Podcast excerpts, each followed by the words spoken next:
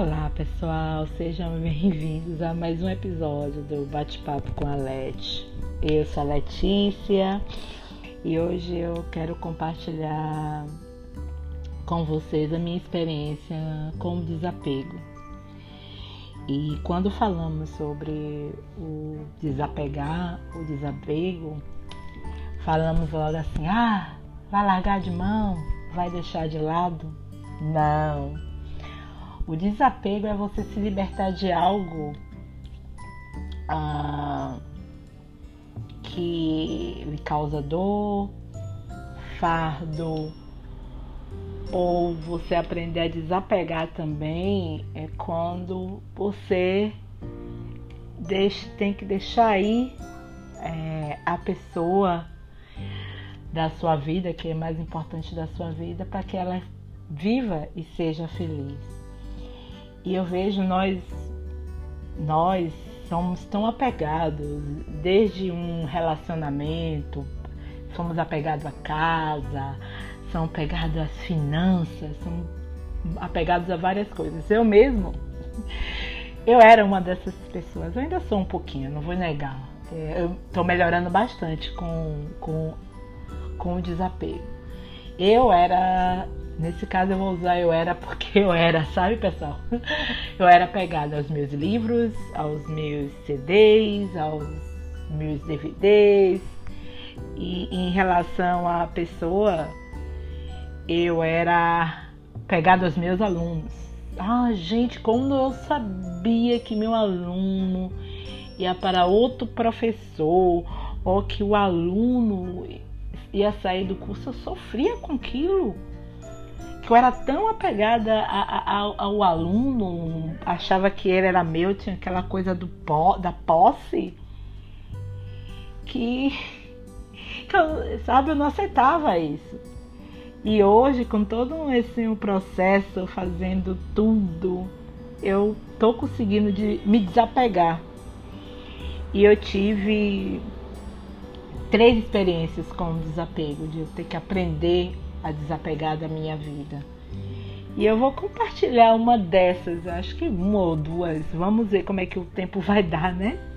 Para eu também não prolongar muito, não ficar uma coisa chata, pedante. Mas eu vou começar com a minha primeira experiência do desapego, que eu acho que acho que foi uma das mais importantes e uma das mais dolorosas da minha vida. E acho é, que eu não comentei, mas eu, vou, eu tenho uma filha, a Luana. A Luana tem 20 anos, mora em Leeds, na Inglaterra.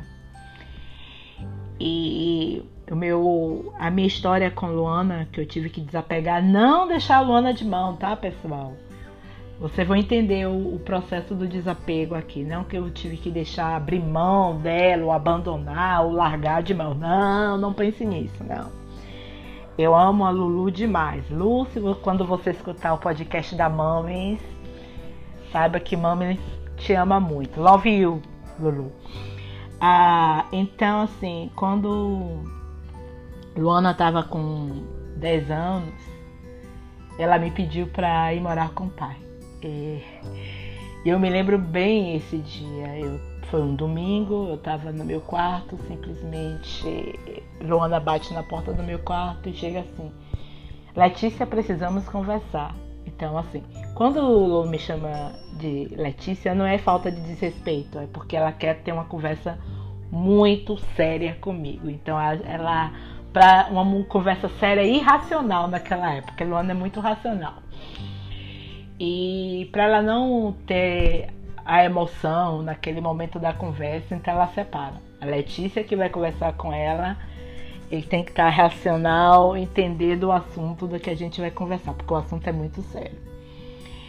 E simplesmente Luana chegou para mim e disse assim: Letícia, precisamos conversar. E eu disse, tá, Lu, entre no meu quarto e deita, deita aqui com mamãe. E ela deitou na cama comigo e chegou assim para mim, Ei, Letícia, eu quero morar com meu pai. Foi uma facada no meu peito, porque eu nunca esperei eh, Luana fazer isso, de dizer que queria morar com o pai. E eu cheguei assim, Por que você quer morar com seu pai? O que que eu te fiz? O que que não tá fazendo você feliz? E ela chegou para mim: Não, minha mãe, eu te amo, mas eu tenho que saber a rotina de meu pai. É, e você sabe que meu pai tem um negócio e que eu sou filha única e que eu tenho que tomar conta, e senão meu pai casa novamente e a esposa dele toma conta das coisas dele. E por direito é meu. Para você ver o pensamento de uma criança de 10 anos, né? Assim, doeu. Gente, aí eu disse, vou pensar. Eu vou ter que conversar com seu pai para ver como é que vai ser, mas doeu. E ali meu ego de mãe bateu lá. Eu não contei para ela, mas meu ego, não, não vou deixar morar com o pai, que nada. Eu fui com, falar com meu advogado na época. E depois eu fui pro psicólogo para falar, e, sabe? E, e todos dizem assim, ó, no final das contas, você é, que decide. Que você que tem a guarda, você é a mãe, você vai decidir. E sabe ali, né? E, e eu era apegada, não, e o meu ego, mas nenhum momento eu pensei na felicidade dela. Ó, ela vai, eu só me assim, sim. Eu parei minha 10 mil, 10, 10 anos da minha vida para tomar conta dela. E se ela for, o que, é que eu vou fazer? Eu não sei fazer, eu não não sei como voltar no mercado de trabalho, porque eu, eu, não, eu vou ficar perdida. Mas eu, não, eu naquele momento ali eu nunca pensei Sabe, meus queriduchinhos, meus queriduchos e minhas queriduchas? Eu não pensei ali nela, na felicidade dela. Eu pensei na, no meu, no meu apego à mãe que não ia deixar a filha morar com o pai. Não porque ele era mau pai, pelo contrário, ele é um pai perfeito, de que eu escolhi um pai maravilhoso para minha filha. E assim, meu ego falou muito alto. Falava alto. E eu me lembro muito bem, a gente estava jantando na casa de minha avó e ela chegou. E aí, Letícia, você já se decidiu? Isso era o que? Em dezembro, perto do Natal. E eu disse a ela na frente de todo mundo: sim, eu já decidi, você não vai. Eu sou sua mãe e eu não vou deixar você.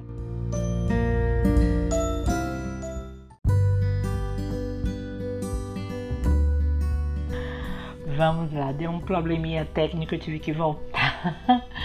Vamos lá. Então, naquele momento, assim, tava todo mundo jantando, eu tava com minha mãe, ela. E aí, Letícia, você já decidiu? E eu, prontamente, na frente de todos ali, eu disse: sim, você não vai. Ela chegou, olhou para mim e ela chegou para mim e disse uma coisa que doeu. Você quer cortar minha felicidade, Letícia? Você não quer que sua filha seja feliz?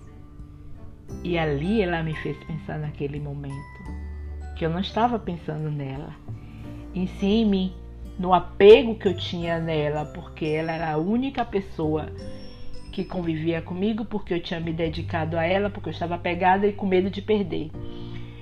E o apego que eu aprendi é nada mais você ter medo de perder algo. Então eu estava com medo de deixar ela para ir para Inglaterra e ela não lembrar mais de mim, não falar mais comigo, mas enfim. E eu fui e refleti. É, eu fui refletir sobre aquilo. Eu disse: eu vou ter que parar para pensar de novo. E eu parei. Nada que uma boa, uma boa noite de sono resolver. Disse: pedi a orientação a Deus, ao universo, que me orientasse naquele momento da minha vida. E ali eu vi que eu tinha que deixar ela ir. Que se era para ser feliz, eu tinha que deixar ela ir. Eu, te, eu teria que desapegar de todos os meus sentimentos de posse, desapegar do meu ego de mãe e pensar nela. E no dia seguinte eu chamei ela e conversei ela. Eu disse sim, agora falta seu pai. Agora depende só de seu pai. E eu liguei para o pai dela e, é, e eu disse, ó, Luana quer morar com você. É, eu já concordei, vamos, eu vou, já falei com o advogado e tal e tal. E agora você decide. Ele, não, eu quero Luana. Eu trago Luana.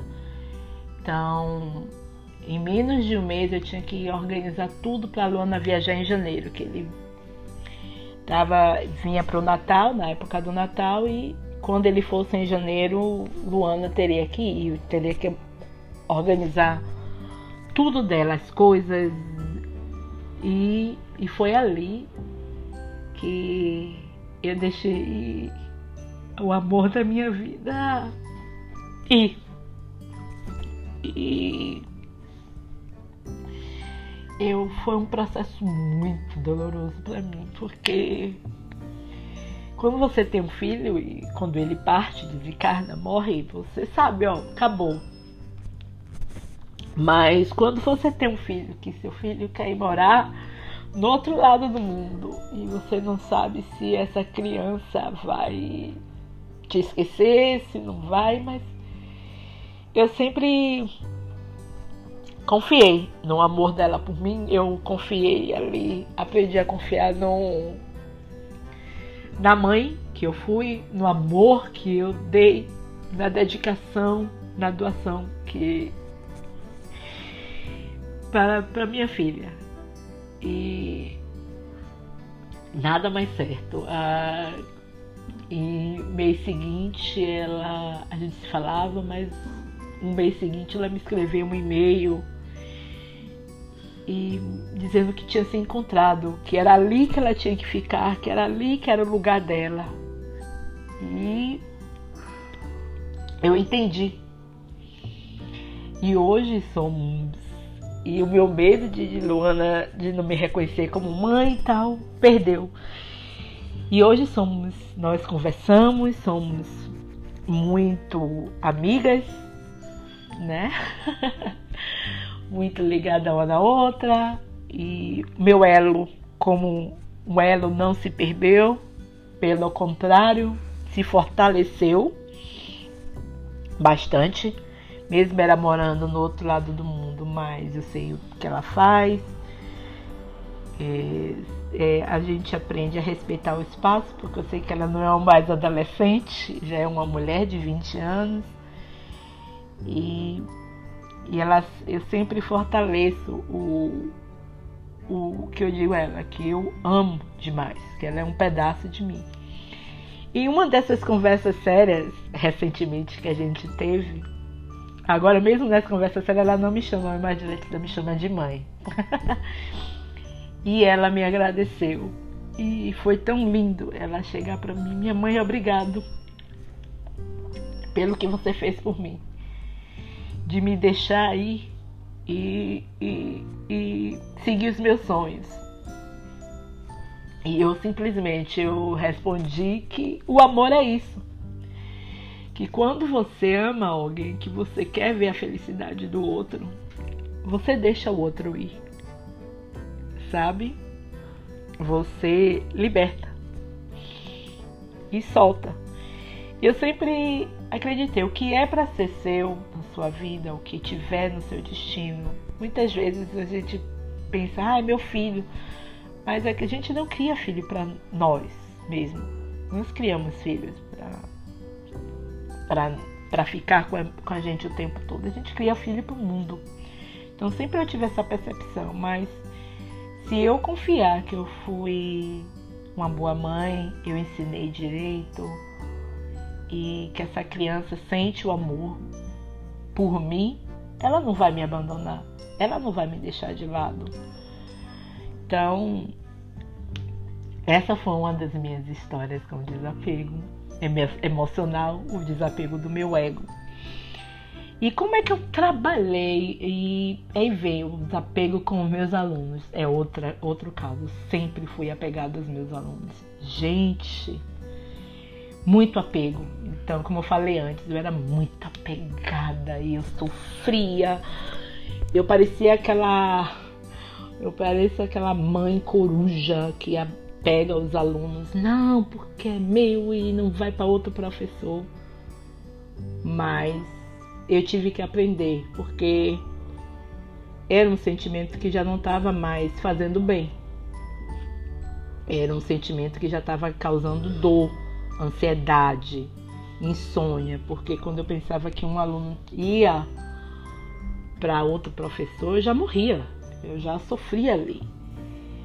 E fui tive que aprender a lidar com isso. E com essa coisa toda eu, eu encontrei uh, uma oração da coach espiritual Raquel Menezes, que é a oração do desapego.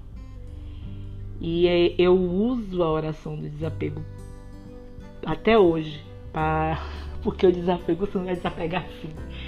Mas eu uso a oração do desapego para não ter essa coisa da posse e aprender também a desapegar do, dos sentimentos, porque a gente se apega, exemplo, aos amigos.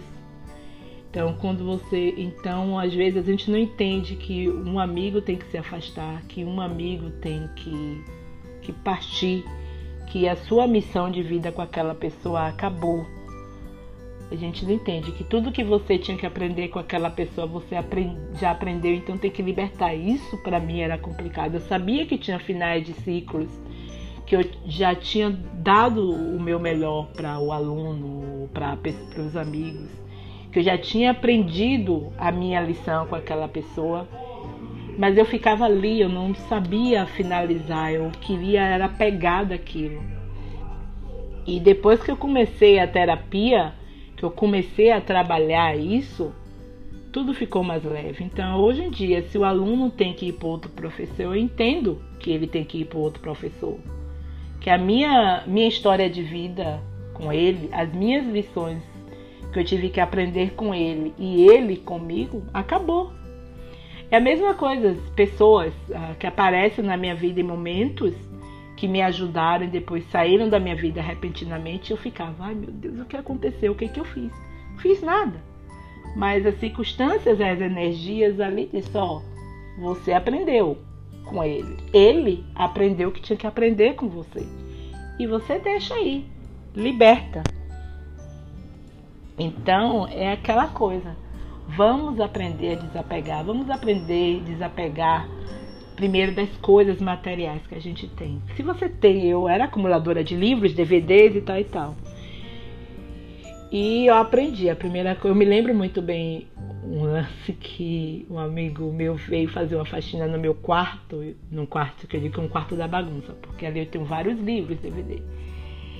E que ele viu, ele disse, pra que tanto livro, tantas revistas? Não, mas é minha, eu não consigo, mas tem coisa. Ele, não, tem que libertar isso, deixar a energia fluir.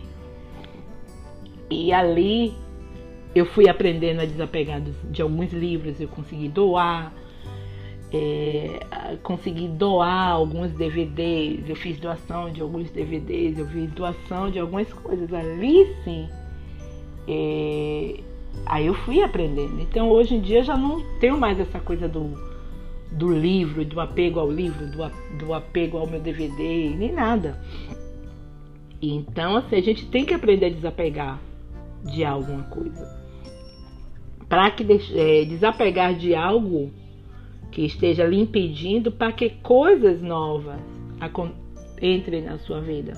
Porque quando você fica tão apegado a alguma coisa, a, a alguém, nada flui na sua vida. Nada flui, porque você está presa naquela energia. Olha, eu falando de energia novamente, significa que eu tenho que falar alguma coisa sobre energia. E assim, meus queridos, então a gente tem que desapegar, aprender a desapegar de alguns sentimentos, de pessoas, de, de coisas que atrapalham a nossa vida, que não fazem, sabe? Então tem que libertar essa energia, tem que libertar essa coisa. Então, para quem quer aprender a desapegar, eu recomendo a oração do desapego da, da coach espiritual Raquel Menezes. Ela tá aqui no Spotify também. Ela tá no Spotify. E ouçam. Eu fazia duas, duas vezes no dia, uma quando eu acordava e uma quando eu ia quando eu, eu ia dormir. Hoje em dia só faço um na hora de acordar mesmo para para deixar as coisas felizes para não me apegar em algumas coisas.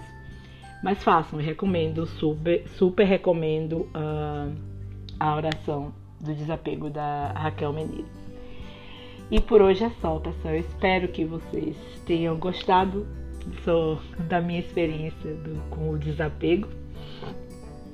Então, para mais informações, para comentários, vá lá no meu Instagram, arroba bate-papo com a Lete. Gratidão por ter ouvido o meu podcast mais uma vez. Eu agradeço sempre. Então, pessoal, por hoje é só. Tenha um bom dia, uma boa tarde ou uma boa noite. Gratidão, gratidão, gratidão.